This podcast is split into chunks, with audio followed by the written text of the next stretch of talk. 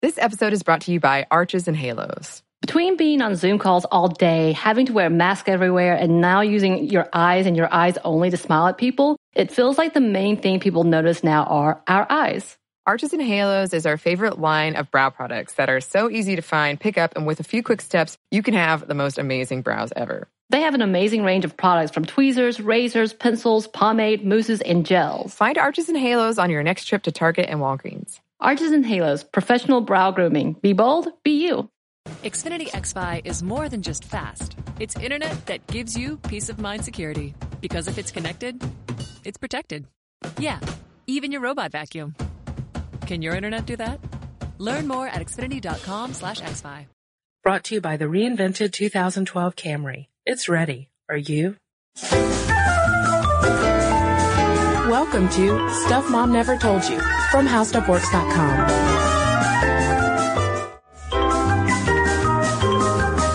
Hey there, and welcome to the podcast. This is Cristen. This is Molly. So, Molly, today we're gonna go into the ozone. you know what I'm talking about? I do. Today we're going to discuss the explosive discharge of neuromuscular tensions at the height of sexual arousal that is usually accompanied by the ejaculation of semen in the male and by vaginal contractions in the female. In other words, the orgasm. Yes. Today we're going to talk about orgasms, but don't don't get too excited out there. We're going to try and and make it as boring as possible. Yeah, we're gonna we're gonna take the spice out of this. We're gonna go neuroscience and evolution with these puppies. Mm-hmm. No, no getting crazy in the studio at 10:30 on a Thursday morning, Cristen. Yeah. We're gonna go. We're gonna go scientific on We're not gonna go. We're not gonna go Cosmo. We're gonna go uh, a little National Geographic, a little more Scientific American, a little textbooky, little, little textbook. So, but it'll still be fun. Of course, yeah, because I mean it's a very unique thing that can happen in the body, and uh, what's really going on in an orgasm Okay. in your brain. In your brain, first we talk about what what's happening in the body. Yes. Let's talk about the body, and then we'll show how the body sends all these messages to the brain. Okay. So, Cristen, when I gave you that line about explosive discharge of neuromuscular tensions, Okay. that was from that was from the dictionary. Yes. That was old Merriam-Webster. yes. That's how they define orgasm. But what's actually happening with the body is when you have an orgasm in both males and females, your rectum starts contracting uh, approximately every oh, 0.8 seconds. Okay. Fun fact to throw right. out there. So we got- and we got some contractions going on. and but that's really the Some only. curled toes. But everything else, there's voluntary, less voluntary muscle control. You're losing a little bit of control. Yeah. That's sort of one definition, I guess. Okay. Total, actually- total loss of bodily body control. but that is actually also happening.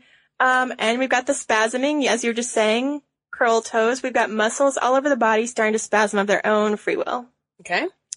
And then we've got all these pleasure chemicals saturating the brain. We've got release of oxytocin, norepinephrine, and serotonin. Mhm.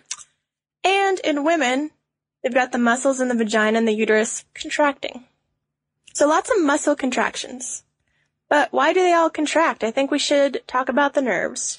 The nerves. Yeah, this all, we have nerves to thank for orgasms. Which isn't really that surprising because all of our sensations of uh, touch and feeling and all of that are related to nerves. Um, and our genitalia contain an insane amount of nerve endings, which is a large part of why um, orgasms are so intensely pleasurable. For instance, Molly, the clitoris alone has more than 8,000 nerve endings. Wow. 8,000 packed into It's kind of a tiny spot. spot. Yeah. um, and though all of those nerves are connected to larger nerves that run up to the spinal cord that connect to the brain that uh, shoot those fireworks off up top. But we also have um, four major nerves that are involved um, in this brain body feedback, starting with the hypogastric nerve that transmits sensations from the uterus and the cervix in women and from the prostate in men. Then we've got the old pelvic nerve that's sending messages from the vagina and the cervix in women and from the rectum in both sexes. And next up, we've got the old pudendal nerve. It's going from the clitoris in women and from the scrotum and penis in men. And then we have This might be the most interesting nerve to talk about in this discussion, Molly. The vagus nerve that goes from the cervix, uterus, and vagina to the brain, but it bypasses the spinal cord. And only recently scientists have started to understand how the vagus nerve um, can contribute to orgasms by bypassing the spinal cord because they used to think that all the messages had to be sent up through the spinal cord to the brain, but indeed that is not the case. So depending on where you're receiving pleasure during sex in the nether regions, that message goes up the nerve mm-hmm. through the spinal cord with the exception of the vagus nerve mm-hmm. to the brain and the brain's like, oh yeah, this is good. And that's what can trigger the orgasm. Yeah, I'm going to release all these chemicals and you're about to feel real good. So that's why orgasms may feel differently depending on where you're being stimulated. So to borrow a page from Cosmo, even though Cristen said we're not really going to talk about Cosmo, this is why you'll get that advice to try all sorts of different things because who knows which nerve is, is most effective at, at, uh, getting the message up to the brain. Right, you get different types of sensations. And going back to um, the vagus nerve, um, there was a study in 2004 by a team of researchers at Rutgers University that um, that kind of goes along with uh, our capabilities of having an orgasm through um, different types of stimulation. They found that women who had severed spinal cords were still able to reach an orgasm by um, stimulating different parts of their body. Like one woman even just um, used a vibrator on her neck and was able to come to an orgasm. And uh, they think that this has a lot to do with um, activating the vagus nerve because they did MRI scans on their brains. And obviously, since their spinal cords were severed, the messages aren't running up via spinal cord. But uh, it was actually the vagus nerve that was sending all of these messages. And some people who have lost a limb can actually have um, experienced an orgasm through their phantom limb. Some people can experience it through different, um, you know, other sensitive places on their body outside of the genitalia. But you know, originally, Cristen, orgasm kind of hard to study because you've got to you've got to rely on someone's word that like they had one. Um, there wasn't a lot known about it, but you mentioned brain scans, Yes. And you know, I've got to I've got to wonder if the guy who invented brain scanning ever thought that people who were being sexually pleasured would be hooked up to his machine, because that's what that's what they've done. They have hooked people up. Like, let's take this one study that happened in the late 1990s and mid 2000s. Okay. Okay. We're in the Netherlands to set the scene. And we've got men and women coming in to be part of this sex study. And they used PET scans to illustrate the different areas of the brain that light up and shut off during sexual activity. So basically you would come in for this test and they would just, you know, scan you while you're resting, get sort of the baseline brain picture. They would get your scan while you're being sexually stimulated. And then they would get your scan while you were having an orgasm. So they could just watch how the brain changed through all of that. Now we already knew, these researchers already knew going into this that, uh, an orgasm will stimulate the reward circuit in the brain that basically, uh, responds to pleasurable sensations and is also linked to, you know, kind of what lights up during heavy drug use. Um, so- And shopping. and shopping. And so different parts of the brain associated with, with this would be the amygdala, which regulates our emotions, the nucleus accumbens, which controls for dopamine release, the uh, VTA, which will actually release the dopamine, and then we've got the cerebellum that controls muscle function, hence all of those contractions, crazy contractions Spasms. going on, spasms. And then we've got the pituitary gland, which is going to release beta endorphins, which are going to decrease your pain and uh, amp your oxytocin uh, and also your vasopressin, which is going to lead to feelings of bonding and trust. So all the, you know, those are just kind of, that's just kind of the basic brain circuitry, uh, that's lighting up during all of this. But these guys in the Netherlands found some more interesting areas that are lighting up and shutting down. Yeah, what I thought was interesting is first they go through all the ways that men and women are similar when it comes to sex and orgasm. So you've got this region behind your left eye, the lateral orbitofrontal cortex, which shuts down. Um, that's the seat of reason and behavioral control. So, like we said, you lose control. You, to go back to Cosmo, they're always telling you, you know, stop thinking about the dishes and all the stuff you should be doing. You know, you've got to sort of just be in the moment. You can't have that reason going crazy. Um, let that let that lateral orbitofrontal cortex just calm down. Shut off. Yeah. Um, and because you lose that, that control, Cristen brought up drug use, but basically the brain during an orgasm looks like the brain of a person taking heroin. Which is the possibly the worst um, kind of drug message I think I've ever heard. um, so men and women both have, you know, these kind of heroin brains, if you will, during orgasm. But there is one major difference um, for women during orgasm, and that is activation in the part of a brainstem called the periaqueductal gray, or the PAG, that is that that lights up. And this controls our fight or flight response. And also, we have decreased activity in the amygdala and the hippocampus, which deal with fear and anxiety. And so kind of all of this contributes to feelings of heightened trust and um, feeling more relaxed with your with your lover. And feeling safe and, Yes. you know, probably if you want to take it a step beyond what the researchers say, it, you know, it goes back to this old stereotype that women need to be in love to have sex. That, you know, because these parts of the brain are not as active, that, you know, we couldn't just be with a stranger because that fight or flight thing is, is activated. Yeah. Um, and then we also have the area of the cortex associated with pain, also activated just in women rather than men. So it's kind of interesting. We there's obviously this kind of neurological fine line between pleasure and pain, which sort of an, It's a lot to unpack. an odd finding. Yeah. Let's save it for another podcast. Yeah. Now they did ask the women, Cristen, to fake an orgasm. And a faked orgasm, as you might guess, looks nothing like a real one. Um, In the brain, that is. as I was about to say, in the brain, not necessarily to the to the fella or the lady.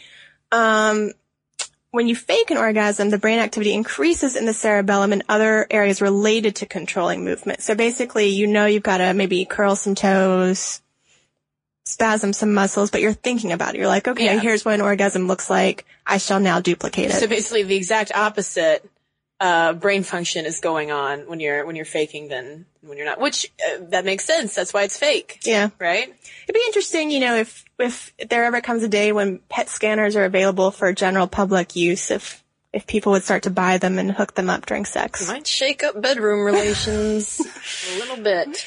But while we're talking about all of these uncontrollable things that are going on in our brain and our nerves and wonderful feelings and sensations, I do think we need to also mention uh, something called anorgasmia, which is a condition where someone is not able to reach an orgasm. And that might have to do with taking antidepressants that can interfere with the brain's production of dopamine, therefore it might block those pleasurable feelings from happening. Um, and in some cases, doctors just aren't exactly sure why, why it happens.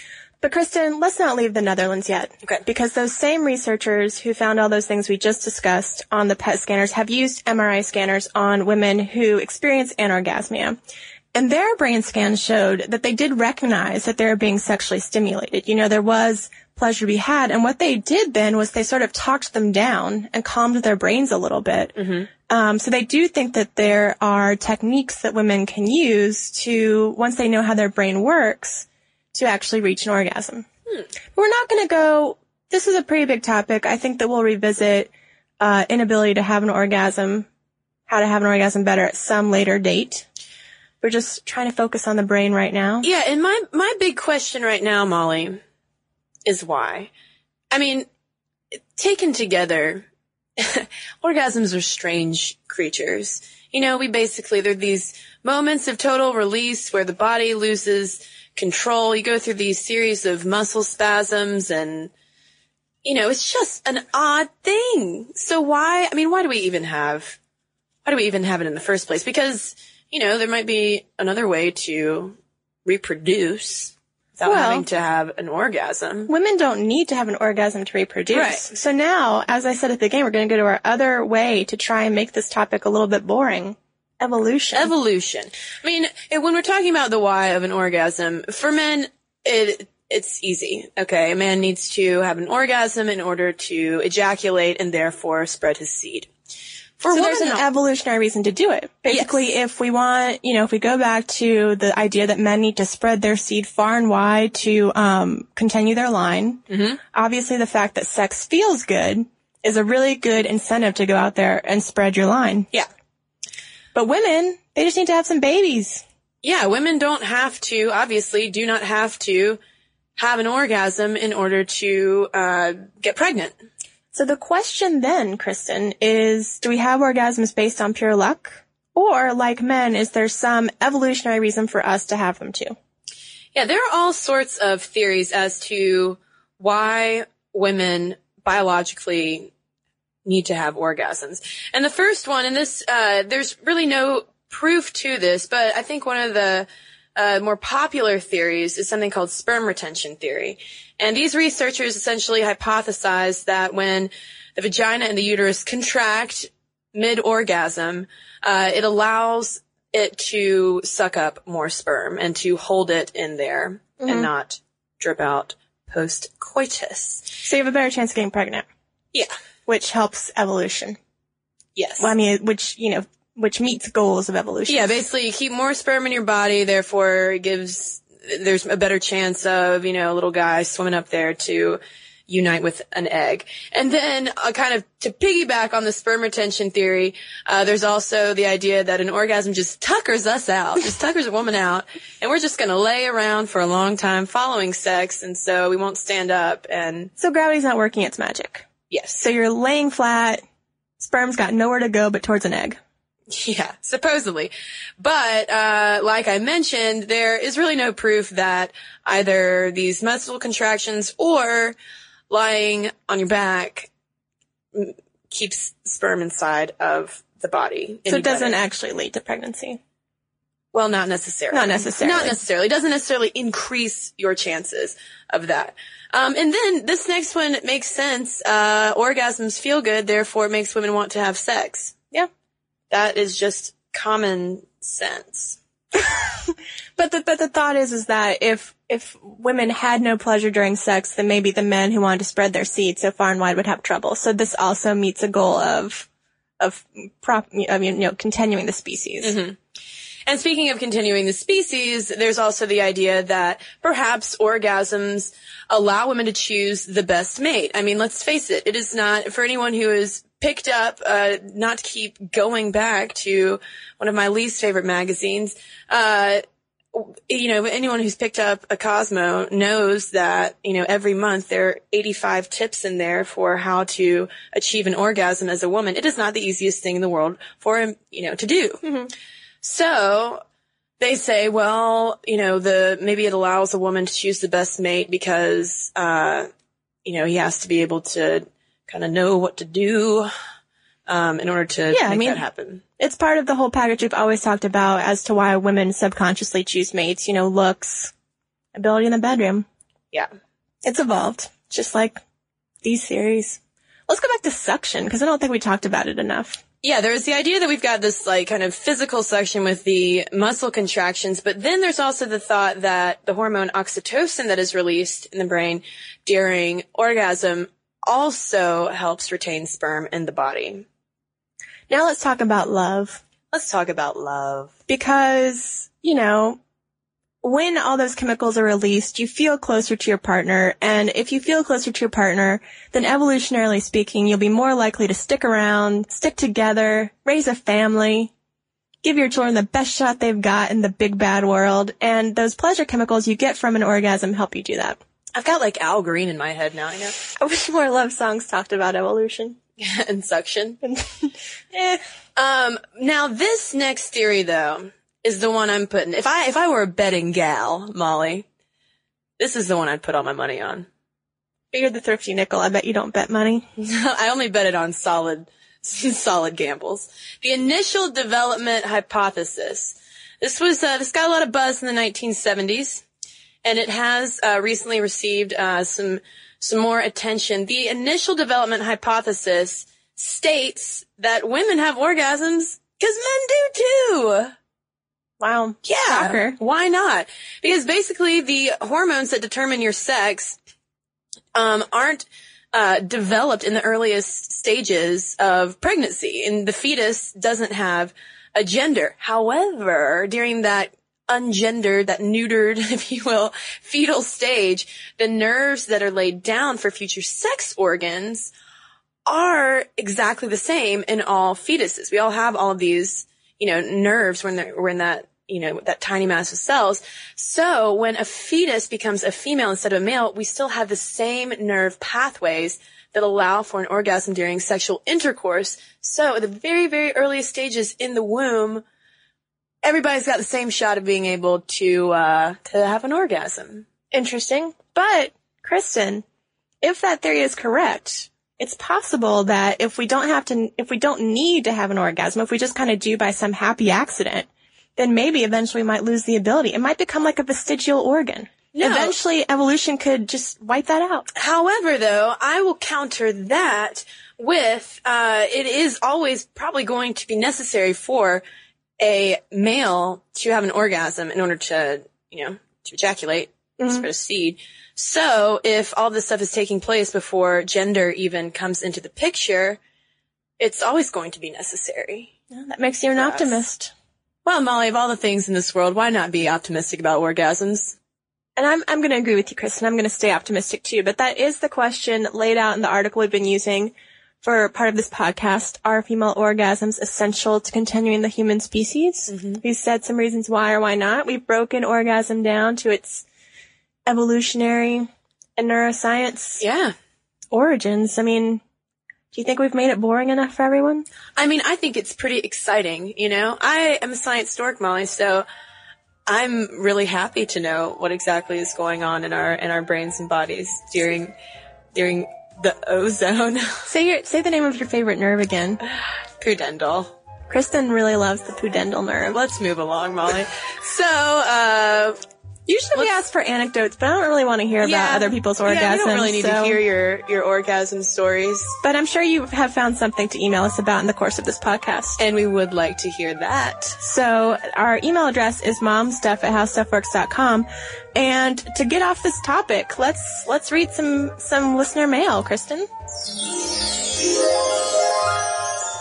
Got an email here from Ben. He says, Hey ladies. Uh, I'm from the UK and I must say that I'm loving the podcast. This is my favorite How Stuff Works podcast. Even better than Chuck and Josh on Stuff You Should Know. Ooh. Ben, that is a great way to start off an email. I'm not gonna lie. Sorry, Chuck and Josh. The only minor thing I noticed listening to the Women in the Olympics podcast, Molly mentioned that you do tricks while ski jumping, but you do not do tricks in ski jumping. That event is aerials in which both men and women have competed since 1994 in Lillehammer. Sorry to be a stickler for the details, but I just thought I would let you know since you now love ski jumping. And I think that we should know, Molly, at this point, speaking of skiing and women and the Olympics, Lindsey Vonn won the gold for the downhill skiing. Yeah. On the day we're recording, it happened last night. Yeah, It's pretty awesome. it was awesome. So yeah, thank you, Ben, for the correction. So next, I want to give a shout out to both Taryn and Meigs, who wrote out that we need to be looking out for Olympian Clara Hughes of Canada. Taryn writes that there is one woman who always gets on ca- on camera despite how great the team is, and that is Clara Hughes. She has won many speed skating medals in different races, but also an Olympic gold medal in cycling. And Meigs wrote about how she donates her entire life savings to the NGO Right to Play, making her a great positive role model for girls and boys because she didn't earn media attention on the basis of sex appeal. Awesome. Sounds pretty cool. Well, folks, thank you for writing in. And again, our email is momstuff at howstuffworks.com if you would like to send us your thoughts. And as always during the week, if you want to keep up with us, we've got a blog. It's called How To Stuff. And if you would like to read the articles that we've been referencing in this episode, it is, they are what happens in the brain during an orgasm and are orgasms, female orgasms necessary to continue the human population or something along those lines. You can find those articles at howstuffworks.com. For more on this and thousands of other topics, visit howstuffworks.com. Want more How Stuff Works? Check out our blogs on the howstuffworks.com homepage. Brought to you by the reinvented 2012 Camry. It's ready. Are you? If you crack open an American history book, it's sure to be filled with founding fathers, bloody wars, and the inventions that brought this country to the industrial age. But there's a whole other world that waits for us in the shadows. Tales of unlikely heroes, world changing tragedies, and legends that are unique to this country's spirit. So join me, Lauren Vogelbaum, for a tour of American history unlike any other through a new podcast from iHeartRadio and Aaron Mahnke's Grim and Mild. Get ready for American Shadows. Listen to American Shadows on Apple Podcasts or wherever you get your podcasts. Hi, I'm Amy Nelson. And I'm Sam Ettus. We're the hosts of iHeart's newest podcast, What's Her Story with Sam and Amy. We both have our own businesses, and between us, we have seven children. And since the moment we met, we've been sharing our stories with each other. The thing is, we all know the stories of industry titans like Bezos and Jobs, but the stories of women, they remain incomplete. We ask questions no one else even touches. We are not afraid to get personal. So listen to What's Her Story with Sam and Amy on the iHeartRadio app, Apple Podcasts, or wherever you listen to podcasts.